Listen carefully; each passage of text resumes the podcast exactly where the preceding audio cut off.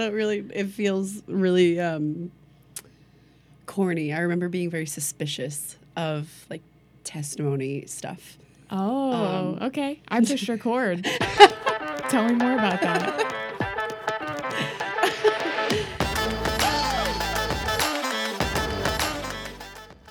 I'm Erica Henry. That was Sierra Martin, and you are listening to week two of Testify on the Holy District podcast.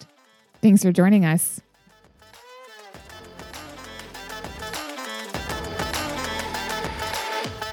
Um, I think, I think for a good while, and well, most of my life really, even even after we were at a point where I was attending KSM, I remember feeling suspicious of the like testimony things or like what God's doing for you, and I think that that was born out of this like resentment that I had of like cool. So people my entire life can pray for me and you know do all this stuff and being going getting altar called and you know the the oil being anointed on my forehead and just the whole every version of it from people prophesying over me to you know telling me they're praying for me and then asking me to take a deep breath and you know see mm-hmm. how you feel. And so I just got to a point where I'm like if that is real good for them. I don't want to hear about it um, which is really harsh, but it's true. Like I, I would get frustrated and almost annoyed at that because it just felt like this isn't real, um, or at least it doesn't feel real to me. I have a I have a distinct memory when you first started coming to Kingdom Seed, and one of our uh, one of the people who was worshiping there at the time, her name was Amber.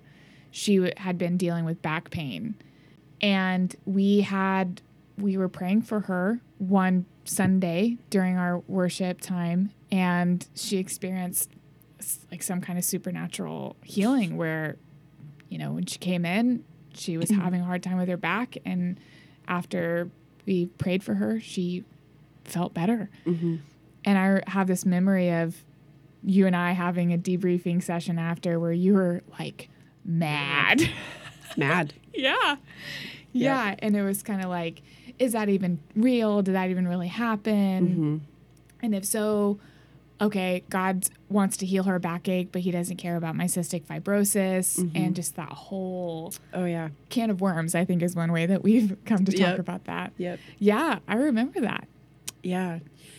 I you know, it all as I've kind of journeyed through that, um, it really was this connection to not really knowing who Jesus was to me outside of this entity that I had grown up knowing because I was raised in the church and was raised, you know, on um, you know, Bible readings and scripture, you know, discussions and, um, you know, using them as pillars for how you form your character, which, you know, were very valuable to me um, and who I am now. And I, I have so much appreciation for all of the, the, um, efforts that my parents made to help me become who I am today.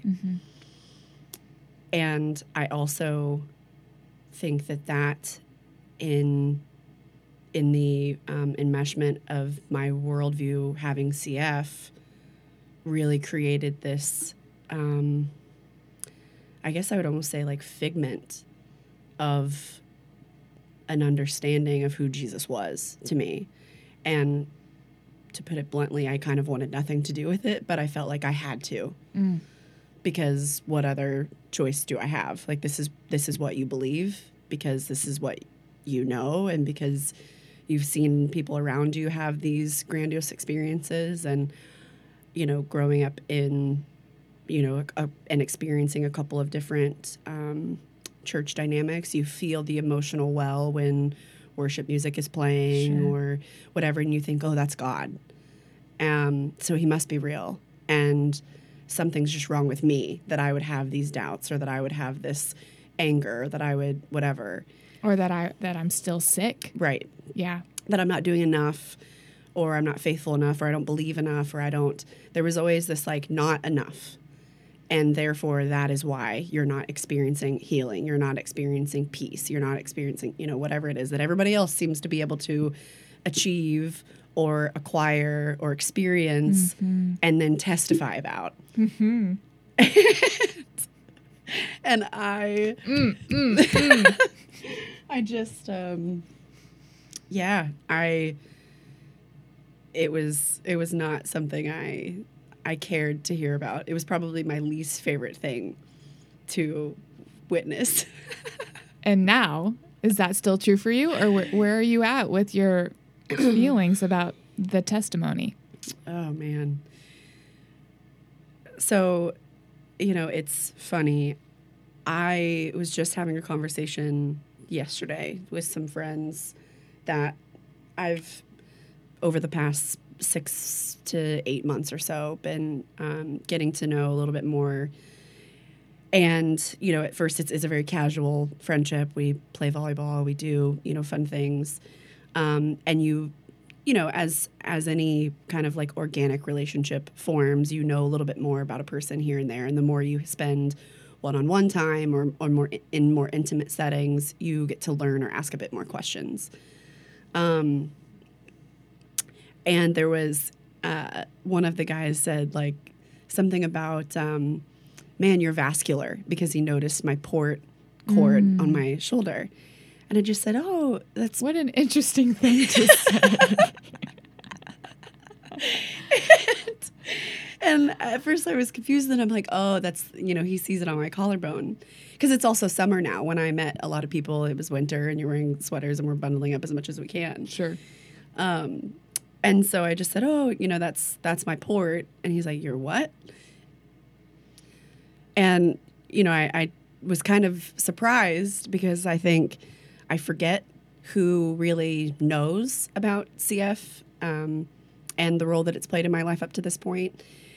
Um, and you know who I've had the opportunity to have more one-on-one conversations with, where it seems relevant to bring up because it's it's not something that I at this point in my life have just been like, "Hello, my name's Sierra, and I have cystic fibrosis." Right. I don't know that I've ever done that, but I certainly it has been much more avoidable. Um, or or maybe it just hasn't taken center stage. It's not really something I avoid, but it's not something that has immediately been brought to the conversation because I'm having a coughing fit, Right. you know, as often or or something like that. So he's like, no, I, you know, I had no idea. And there were a couple of other people that were around me where it dawned on me that there are four friends that I've been regularly hanging out with on al- almost a weekly basis for the last six or eight months. And they've known generally that there's something that went on where I, like, one time was kind of sick and then now I'm not, um, or that I'm better. But they had no idea um, what was actually, go- what had actually gone on. So I kind of jokingly, I was like, pull up a seat. You go and testify. I'm realizing now that that's what this is. Um, yeah, so I mean, I've I've been able to really hone in on an elevator uh, version of, you know, 15 years of life, basically. Um, but I just shared with them and just said, "This is what this is what it was. This is what happened. This is how that you know impacted some some of the ways that I lived my life, and this is how it's been changing recently." And the whole conversation started um, from the port conversation, but it was it had tied back to a conversation 15 minutes earlier about this um, new job that I had stepped into and why I was moving soon. And they were like, "That's that's awesome. This is great. That's so cool." And then when I shared this portion, they were like, "We had no idea. Like we had absolutely no idea. What? Like that's crazy. You know, that's crazy. You have this whole new life." And I'm like, I know it's really wild. It's really wild. I'm still, you know, and one of them he said, "You must be like a kid." Hmm. And he's like, "And I don't mean that in a bad way." He's like, "Like you get to enjoy things that like most people would just take advantage of." He's like, "I mean, I, I guess." Hmm. And I said, "No, there really there is something to that." And I told him like there are days where I'm like playing volleyball with everybody and I just look around and I'm like, "This is so cool." Like the fact that I'm here, that I get to be with all of you, the fact that I get to play, the fact that, you know, all these things that I really thought I wouldn't ever do again or that I, you know, would would miss out on or I'd watched go by. And, you know, now I'm getting this like second chance at building my life. And so, you know, we kind of wrapped up the conversation and talked about, you know, connecting more like um, in that kind of way in the future because there's just something that shifts when you have that like human to human connection that goes beyond like playing a game or something like that. But it it stemmed from doing those really fun natural things with people and looking for the opportunities to just kind of bear the truth honestly mm-hmm. instead of mm-hmm. sugarcoat it or say like, "Oh, I just things were blah blah blah." Yeah, I love that you just use the word bear because that that verb bear to bear witness mm-hmm. that is that's the kind of the biblical concept of testifying. Mm-hmm. You know, hmm. testify is a legal phrase mm-hmm. and it means that you have witnessed something and you have been given the opportunity now to bear witness to mm-hmm. someone else to share what you saw mm-hmm. and um, so that that really is what we're doing when we're giving a testimony is i'm almost witnessing my own life i'm, mm. I'm taking a step and i'm looking at my own life and bearing witness to my own self mm. and regarding that um, and and sharing that yeah. with someone else and so, for our listeners who don't know your story, I think you have whetted their appetite. I don't know if that's the right, how you, the past tense of wet. Is that the right word? um, would you mind if, if kind of for this first part of our interview of really like giving you an opportunity to testify, would you mind giving us somewhere between the elevator pitch and the autobiography mm-hmm. of of that journey and and specifically knowing that this is a Jesus centered podcast how how has Jesus walked with you on this journey from being sick sick sick with cystic fibrosis in that place you were describing earlier and your religious experience that God is a person who's supposed to heal you from CF that hasn't to where you are today. Does that feel like a doable doable thing? Yeah. Yeah, I um I have one thought that came up that I I want I feel like I need to just say so I get it out of my brain. Say it. I think as you were as you were just sharing that um I guess explanation of you know what it actually means to bear witness or to testify the thought that came to my mind was um, logically i agree with it it makes sense and the feeling has i think always been it's like um,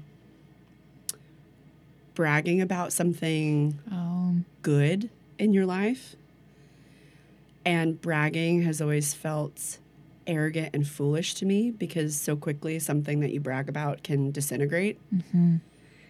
And that connects to something for me of the whole like the bottom's going to drop out from under you. So mm-hmm.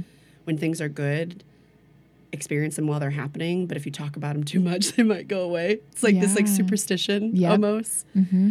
Um, so in addition, to, I think to feeling that resentment of like that's not real there was also like a, and even if I was, I wouldn't be talking about it. Ah.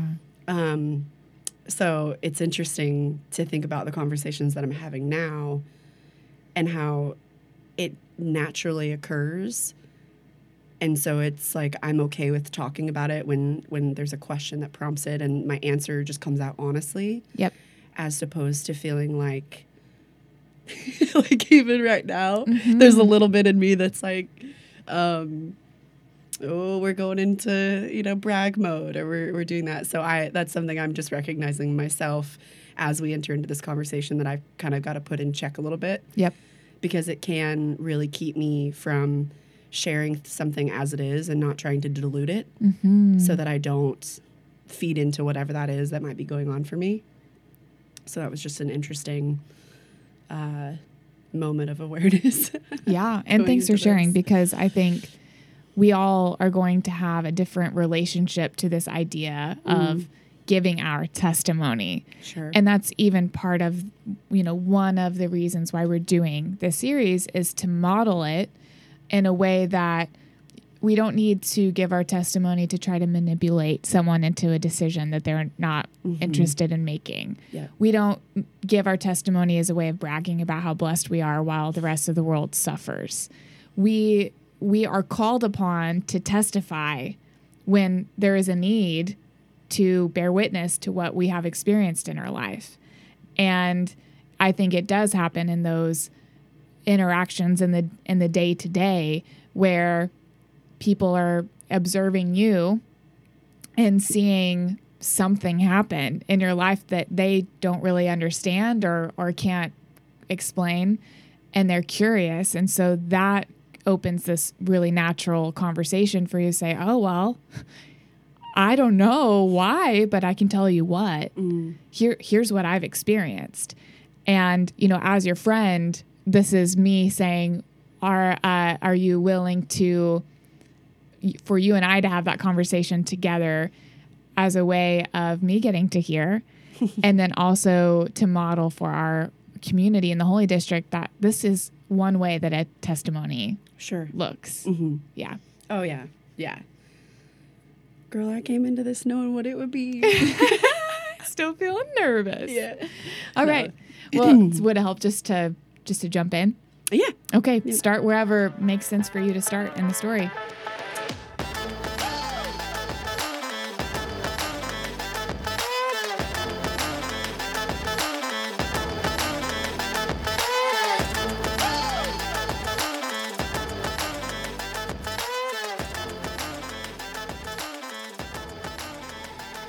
Man. Um well, I mean I I think the background to some of the things that we were kind of um, touching on earlier there there were there was a prior podcast that I was on with Emily, so there may be some context that some of the listeners might have. But a brief um, touch point: I around three months old was diagnosed with cystic fibrosis, which at the time was a um, terminal lung disease or chronic lung disease, kind of used interchangeably depending on who you talk to. And um, you know, my parents were kind of given this informal warning that you know the average life expectancy was not very high and it would it would be um, it would be something if I made it to 30 but the the likelihood of even around 18 to low 20s was more more more in line with where things were at that time. And um, you know that wasn't something that my parents ever really uh, you know put on me. You know it wasn't something that they said well you're only going to do this. It was it was you know we take care of ourselves. You take care of yourself. We do everything we can and we fight it. And we believe that you're going to get healed before that would ever be- become a reality. And so you know growing up it was kind of this feeling and this anticipation that um, whatever was happening right now probably wouldn't go on too too much longer because we were believing I was going to get healed, and I just had to work really hard to stay healthy until I got healed.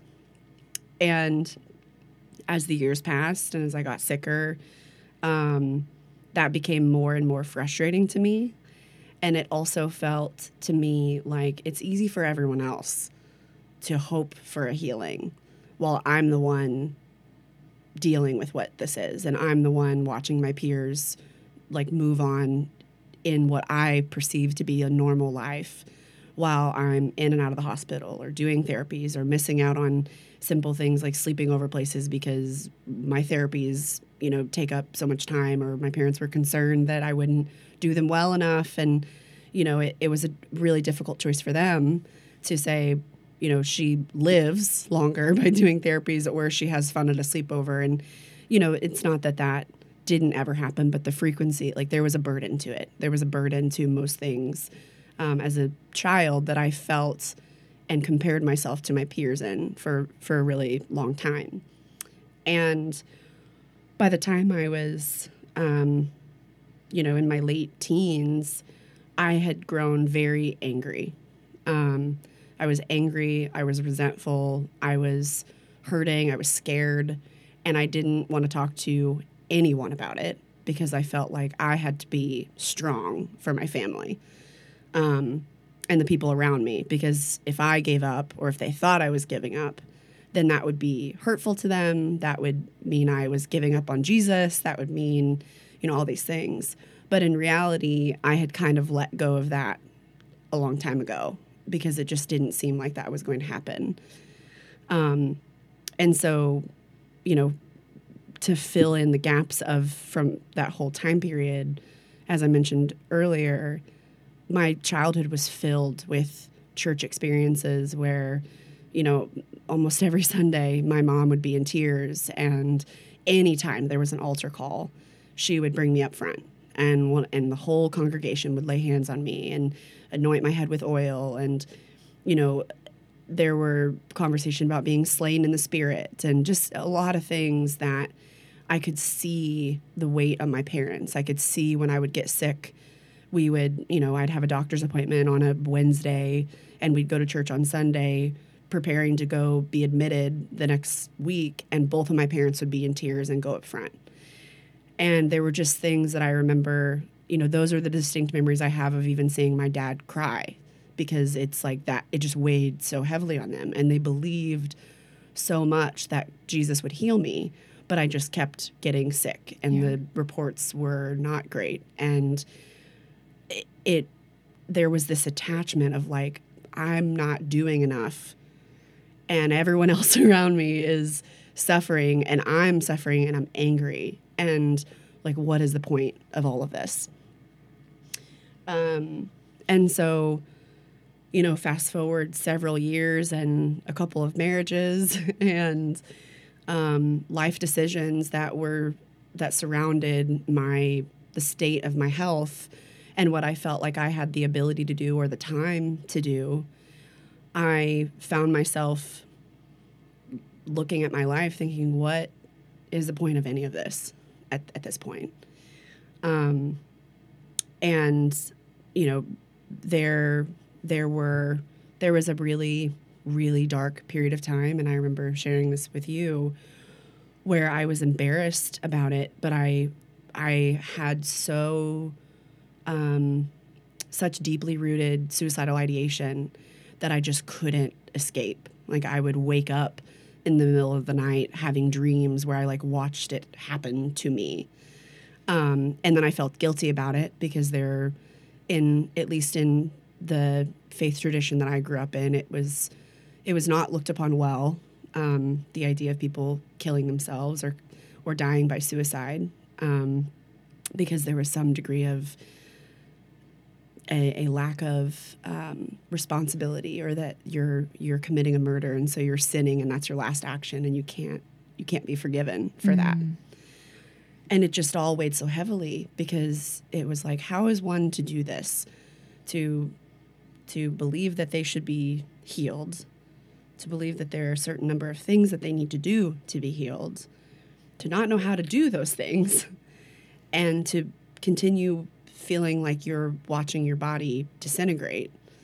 And the love like everyone around you is watching it and no one can stop it. No one can help you. No one can no one can do anything um and that period of time was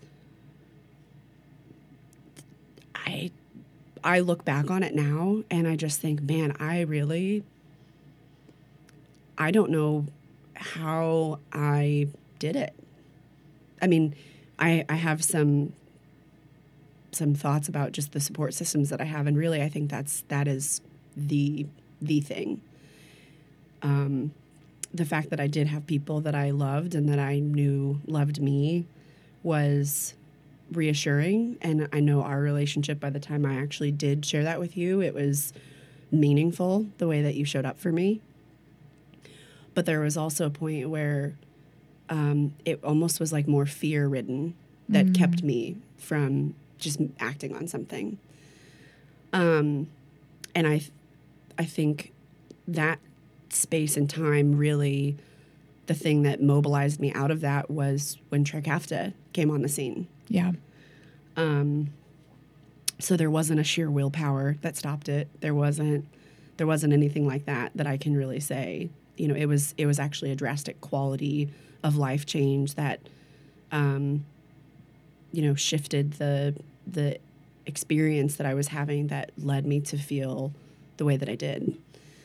Um, And and Trikafta is the drug Yes. that had been in trial phase, study For phase for years. years, Mhm. and then just a few years ago, actually, you know, got pushed through The FDA, FDA and and finally came to market, and and you were able to start taking it around Christmas time of 2019. Yeah. Mhm. Yep.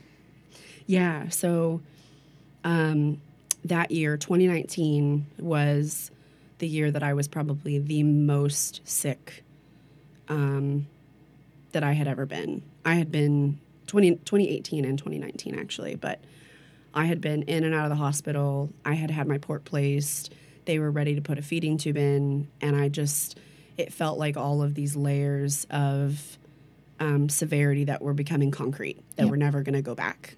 And I had to just accept it.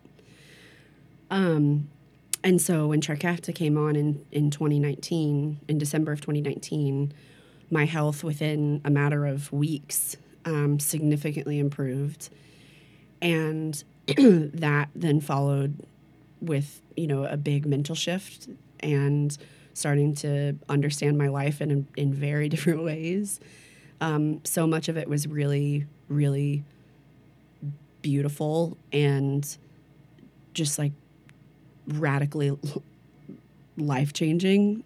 And there was also a a bit of a shadow to that that I started to experience and, and felt some guilt about because you live your whole life thinking you're gonna die and now you're not and you're not prepared to live. It mm-hmm. all hit you. It all hit me all at once.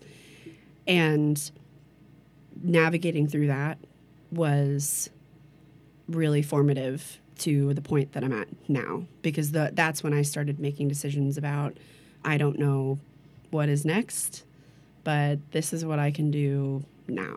I don't know what's next after that, but th- this is what I can do now.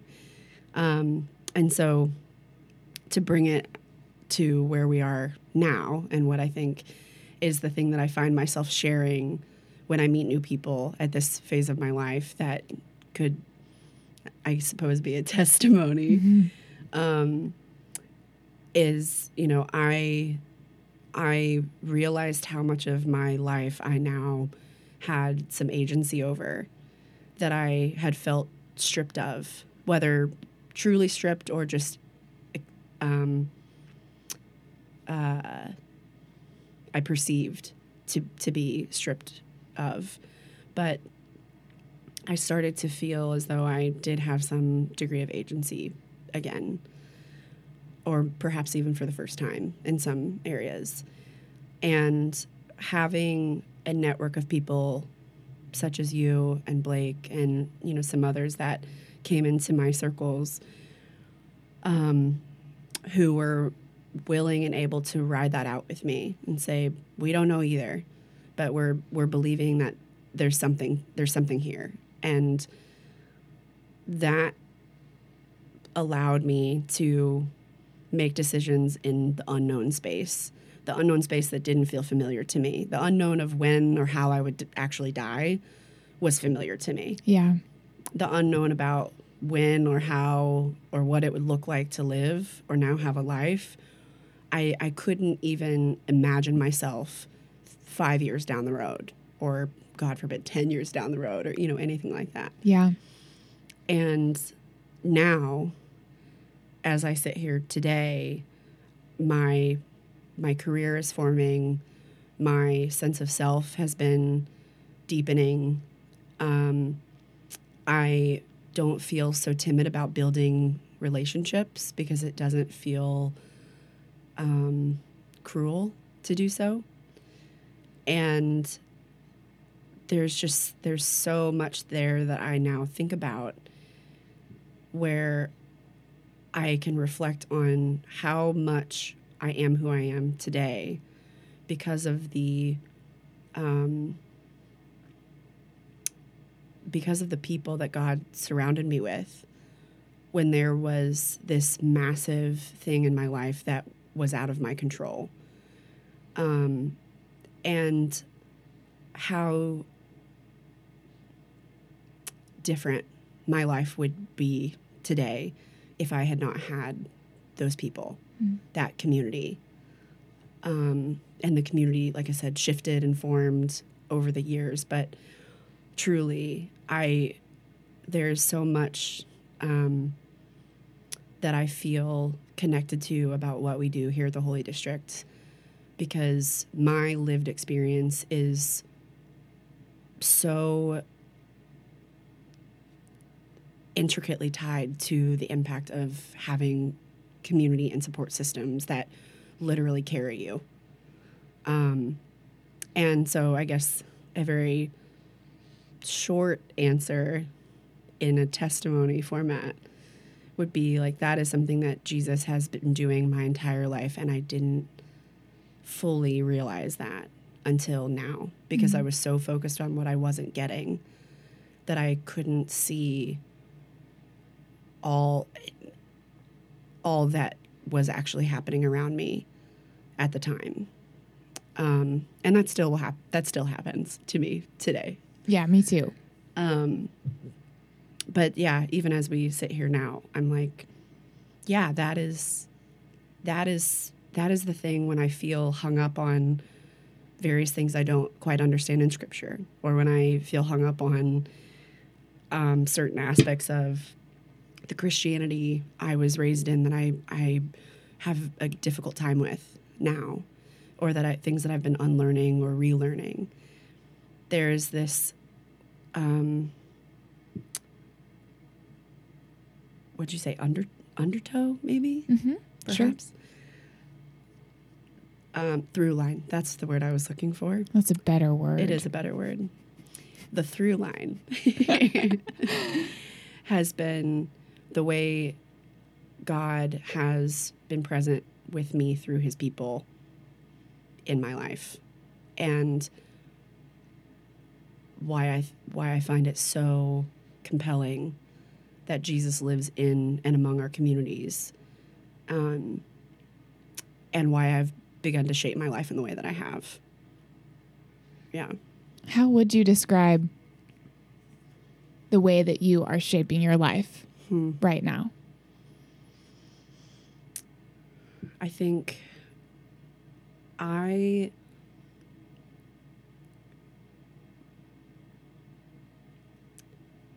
I had never really considered how I shaped my life before. Truly.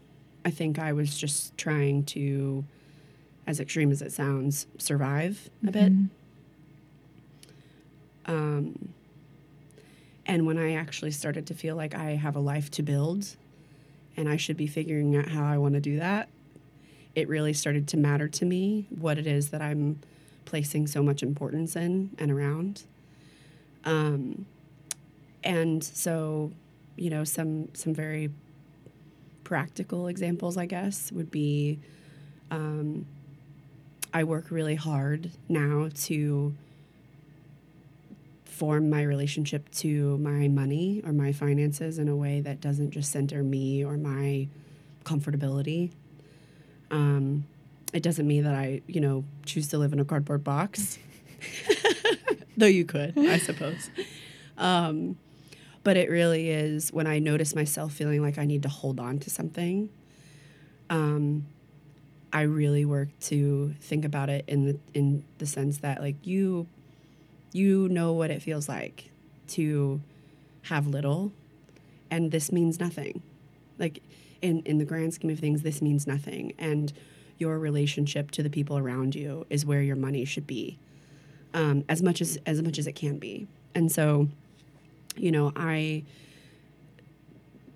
as i kind of mentioned earlier i'm i feel very fortunate to be shifting into a um, new season of my life where I'm I'm moving soon. I'm making choices about where I'm going to live, how I'm going to live, how much stuff I'm going to have, um, what kind of budget I build for myself. You know, there are all these really practical things that I think we kind of, um, at least my experience in the evangelical Christian space has been just make sure you prioritize the 10% tithe Mm. and whatever else you do does doesn't matter because well as long as you're not you know funneling it to harm people but even that it's questionable sometimes so.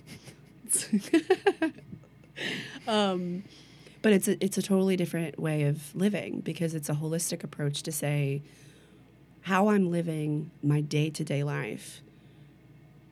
I want it to re- be a representation of what it is that I actually believe Jesus calls us to live like.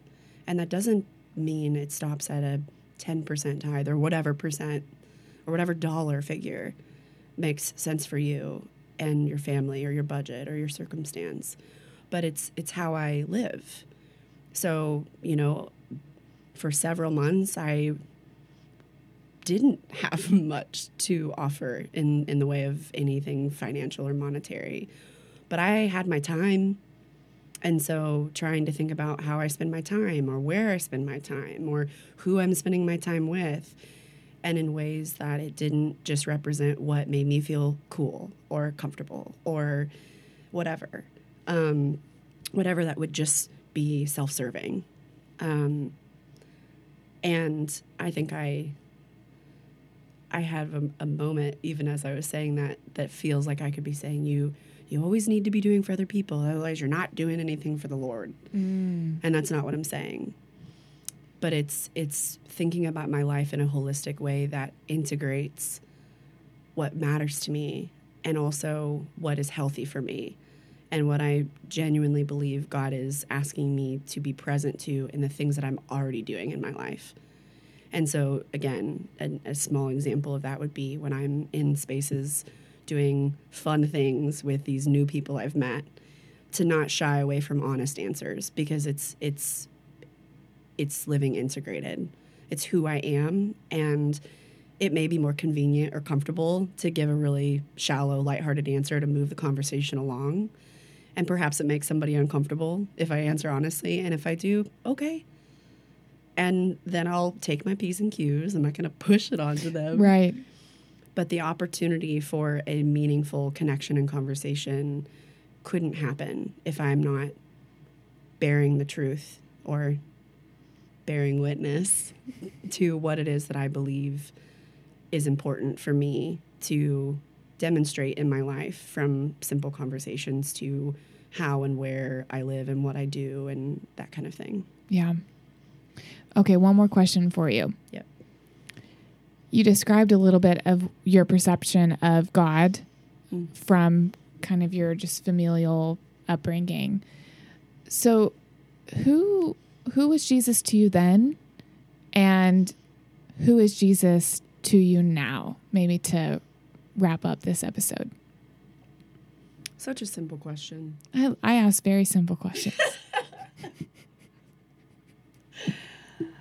Um, well, I, you know, at the risk of being too reductionistic about it, reductionistic. Is that a word? Reductionist? Doesn't matter. is now if it It wasn't. Urban Dictionary that. um, you know, I I really did. I, I saw Jesus, and actually, I would probably say more specifically, I saw God because I I, view, I viewed them as different. Mm. I saw God Like God the Father. mhm, Mhm. and Jesus, the martyr. Mm. Jesus, the um, you know the um, gracious son who was willing to to sacrifice something. Um, yeah, I, I saw God as kind of this this really mysterious entity that had control of the universe and made decisions to me kind of haphazardly. hmm It didn't make any sense to me. But there was this infusion or almost um, like indoctrination of respect that I had for no reason known to me outside of just I was told this and I was raised this way. And I think I attached my respect to my own father, to my dad, to this idea of God because my dad respected God and my dad followed God. And so I have these feelings, but my dad follows them, so it's got to be good. Mm. And I just don't understand it. And Jesus was um, the person or extension of God that I thought of to be sad about at communion. Mm. And God and Jesus together couldn't find a reason to heal me. So it was always thinking about what I needed to be doing to make that happen. Um, now, I would say I, in all honesty, I'm still discovering who Jesus really is to me. And I think the thing that I feel most certain about, if I could say I'm certain about anything, or that I feel most concretely, is that I see Jesus in people. I see Jesus in the goodness of what I see around me, in the um, the beauty of what happens when people um, genuinely show up and love one another in a way that is transform transformative. Mm. Um, and all of all of those things, even as I say them, feel a bit more vague than what I would like because it just sounds it sounds like so many things we hear all the time. Like you love them and it's trans- transformational kind of love. And I'm like, what does that even mean? Um, but I, I think if I could maybe try to do my best to expand on that a little bit, the shift that started to happen for me when I thought about Jesus was when I realized that Jesus wasn't indifferent to what I had been experiencing in my life, but that I actually thought Jesus had been with me in those moments. And I'll, I'll share one distinct memory that I remember, I think I shared with you. Well, there are two that I'll be fairly brief. um, I remember when you and I had been exploring imaginative prayer, um, or another word for it. Um, what is another word for it? Um, like when we were doing Ignatian prayer or like inner sanctum prayer. Yes. Yeah. Or cataphatic prayer. That's another. That's definitely the word. Is I that was the word you were of, thinking for of? Sure, Yeah, For sure. cataphatic. Yep. yep. Um, but essentially, like engaging my mind to pray and think about Jesus in a way that had didn't feel legitimate in any experience that I had ever had of of what prayer was. Um, and so I remember thinking about um, just memories of my life and asking Jesus where he was in, in them. And I remember having a, a memory of laying in a hospital bed. And it was, you know, a time that I was very, I was upset, I was crying, I was angry, I was hurt. And I had, whenever I was like looking onto this scene, almost like an aerial view at the, in the ceiling of the hospital room, Jesus was laying in the bed next to me, like like a how a, a parent would um, on a child's bed. Like he was laying on his side with his arm up around the pillow area, and I was there, and he was just laying there, and there wasn't anything that he could do, but he was there, and I just remember feeling like that is very different than what I thought of Jesus then, because I always felt abandoned. I felt like no one would stop no one could stop anything and no one was going to and i just had to deal with it And so that that shifted something in me. And there were there were a handful of experiences that I had in imaginative prayer that were like that, where I would be walking with Jesus and I started to experience him almost as a as a a human who really loved me, who actually cared about me, who saw me. And I wasn't just another person down here that he didn't have time for or that wasn't doing enough to warrant his attention. And the last memory that I'll share that I think really started to transition me into a journey of asking Jesus who you who are you to me really because I I'm realizing you're not what I thought you were but I don't quite know who you actually are. Um I I was sitting outside and listening to a song and asking Jesus again, just I what what does it look like to spend time with you? Like show me I don't know who you are anymore. Um, because I thought you were this, and now I'm realizing I don't think you are, but I don't know who you are. And I had this um,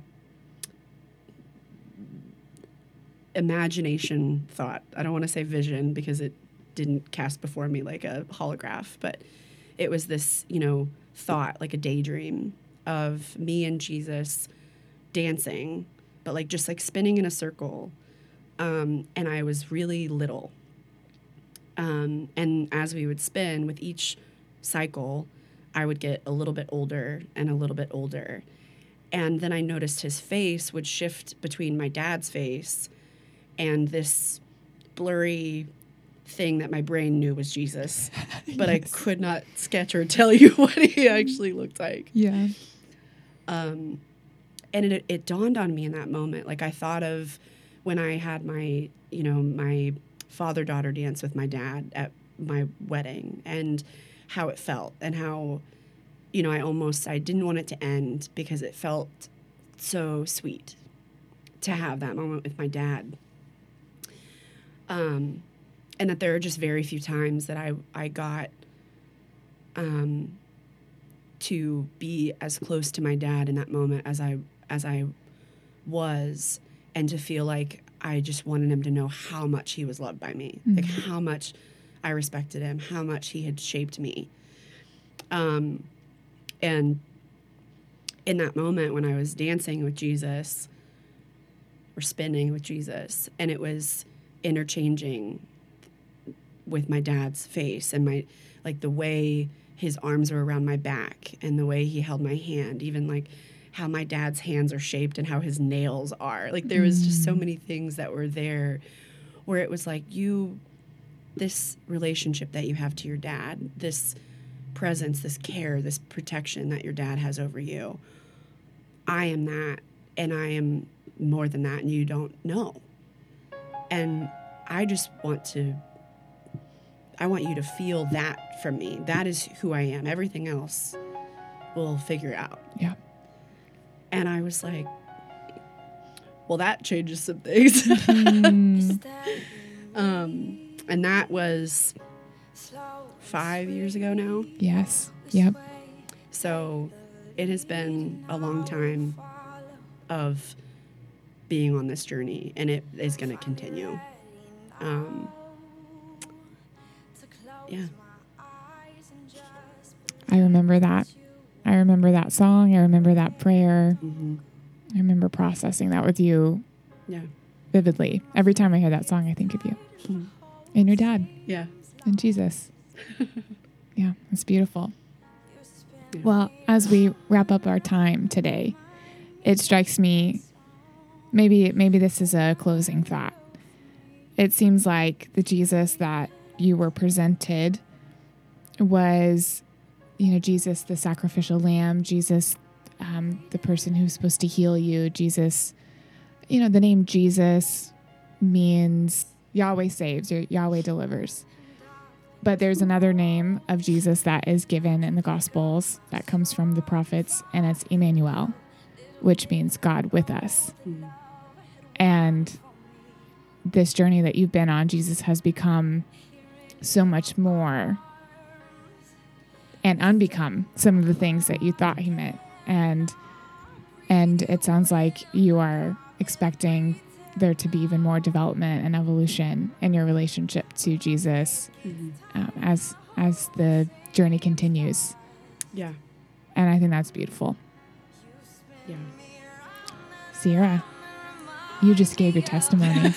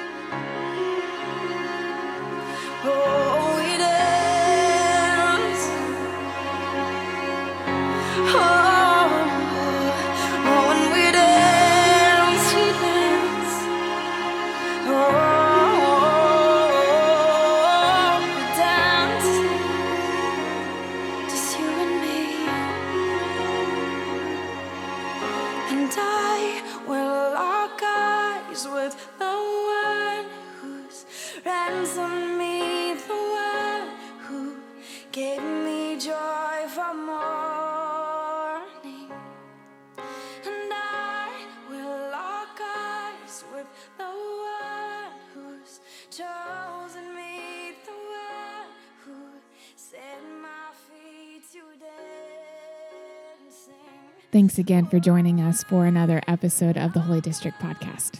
I'm so happy that you are part of our community in this way, listening to our podcast and hopefully engaging in conversations with the people around you. As always, I'd love to invite you to take another step with us, whether that be joining us at one of our neighborhood gatherings in Arizona or Pennsylvania, or reaching out for a spiritual direction session, maybe following us on social media at Rediscover Sacred on Instagram and Facebook, or you can check out our website, holydistrict.org, to see perhaps how what Jesus is up to in the Holy District community might intersect with your life and your life's purpose. And of course, we look forward to being with you again next week. We'll talk to you then. The Holy District is a growing network of people in the United States who are finding creative ways to live integrated, Jesus centered lives in our communities, with our communities, and for our communities. We're committed to rediscovering the sacred in the everyday spaces where we already live, work, and play. And we're so happy that you're on this journey with us.